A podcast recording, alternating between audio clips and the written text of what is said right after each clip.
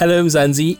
Welcome to episode 367 of the Farmers Inside Track podcast. My name is Duncan Masiwa. Now, the Agricultural Research Council is dedicated to enhancing potato production in South Africa and empowering small scale farmers within the industry. Dr. Lerato Matsaunyane, the research team manager overseeing farmer support, commercialization, and enterprise development at the ARC, highlights in this episode the successful outcomes of their potato breeding program. Now, this initiative is focused on sharing theoretical knowledge and practical skills that is aimed at benefiting farmers while advancing the sector. I'm joined by Dr. Lerato Matsaunyane, who is the research team manager for the Farmer Support, Commercialization and Enterprise Development Unit at the ARC. It's definitely great to have you with us. You recently had a harvest day. Quickly tell us a bit about that and uh, what transpired there. We had a harvest day in Broncos Bridge. So the harvest day was a celebration of the potato farmers that we had in our program for this potato planting season. So what happened was that through collaboration with the Gauteng Department of Agriculture and Environment, we have 12 farmers that the department has funded for training within the potato industry. So we had the farmers, we journeyed with them from your theoretical information, from your practical information, and the last leg of the training is the skill, the on-farm training. On-farm, it means that we start with them from the time that they do soil preparation to planting, to application of chemicals, to scouting for pest disease, all the way up until harvesting.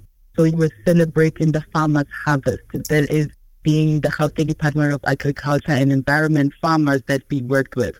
So we had the event and we wanted to showcase and celebrate the fact that you are able to have smallholder farmers that can make a profit or a living from the potato industry. And Gauteng was one of our case studies. It definitely sounds interesting. I was going to ask you about, you know, the makeup of the farmers that are participating in the program. Does it range from small scale growers up to medium scale commercial?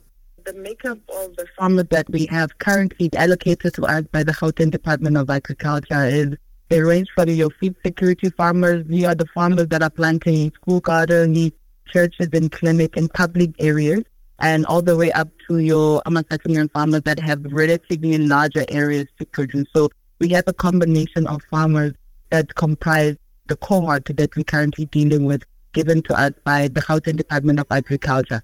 And with the combination of farmers that we have working with us, we wanted to also show that faith is not a limitation in terms of being a participant within the potato industry. Hence, we opted to have farmers that are diverse in terms of availability of land. What I love about what I'm hearing is that it seems that the program is quite focused on new era farmers introducing them to best practices when it comes to potato and sweet potato cultivating. Take us through some of the goals and objectives of the program.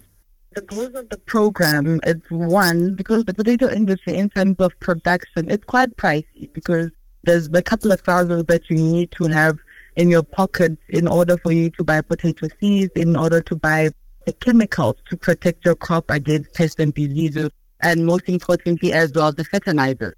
So we wanted to make sure that if a person ventures into the potato production, they should be able to get their money's worth, you know, in that commerce. So our focus is giving them information in terms of what is a potato? How do you grow a potato? What do you look out for when you're planting a potato? What are the do's and don'ts, the phytosanitary implications of having potato, how to keep your seeds, how to keep your product at the end of the day, how to do the marketing market assessment to ensure that you get your product to the customers or the end user that will help you realize your the maximum profit for yourself. And we also focused on ensuring that our farmers also learned a bit in terms of value adding and value adding you talk about agro processing because in a lot of instances you find that because we have maybe a large consignment of fresh produce and maybe it might not be selling as fast as you'd like for it to sell, because we're talking about something that's perishable. Now, here's an idea. Do agro processing, make your snap chips, cut fries and see if that will not assist in reducing also wastage from your production. This is now post the farm gate. And of course, this is all happening on the side of the uh, ARC DALRRD um, conference that's currently taking place in Roodeplaat, Pretoria. Take us to some of the success stories that you've seen in this specific program. This is now the Potato Enterprise Development Program. We've had several successes whereby we have journeyed with farmers from your Northwest provinces and Gauteng provinces, from Gauteng province previously, where we found farmers that have actually managed to now have permanent employees as part of their um, potato enterprise. And this only because they have managed to harness their skill and take that skill and put it into functional literacy, whereby now they are sustainable in the little small pockets, but they are sustainable within the potato industry and are able to produce at least annually able to produce potato. But also an important point is that in addition to potato production, we don't just that. We talk, we teach about crop rotation because potato is a five-year rotation cycle.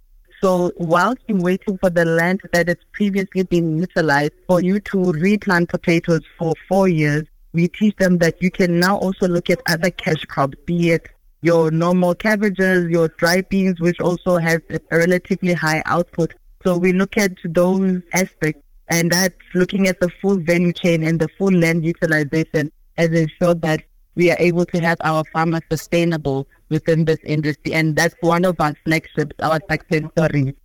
Thank you so much for joining us. That was, of course, Dr. Lerato Matsaunyane, the research team manager overseeing farmer support, commercialization, and enterprise development at the ARC. You can, of course, read more on this topic by visiting www.foodformzansi.co.za but before I let you go, the Mzansi Young Farmers Indaba is gearing up for an epic experience and you're invited. If you haven't heard about it, it is a must attend event for any farmer in South Africa. We're expecting over 1,300 farmers over three days, with attendees coming as far as Nigeria, Lesotho, Zambia, Zimbabwe, and even Namibia. You definitely don't want to miss this opportunity. So join us in Pretoria from Thursday 4 to Saturday 6 April for Africa's most prominent gathering of young farmers. But for now, it's a wrap. Remember to subscribe to our podcast on your favorite platform so you never miss any of our episodes. From me, Duncan Masiwa, our technical producer Megan van and the rest of hashtag Team Food for Mzansi, thanks for listening. Life in South Africa can be a lot. I mean, scroll through Twitter for a minute and tell me I'm wrong. Thank God for South Africans, though, right? We're inspiring, and even on the bad days, we fight back with a smile. That's why I love Food for Mzansi so much. They're not ashamed to celebrate the ordinary unsung heroes who work every day to put food on our nation's tables. Go to foodformzansi.co.za and never miss an inspiring story.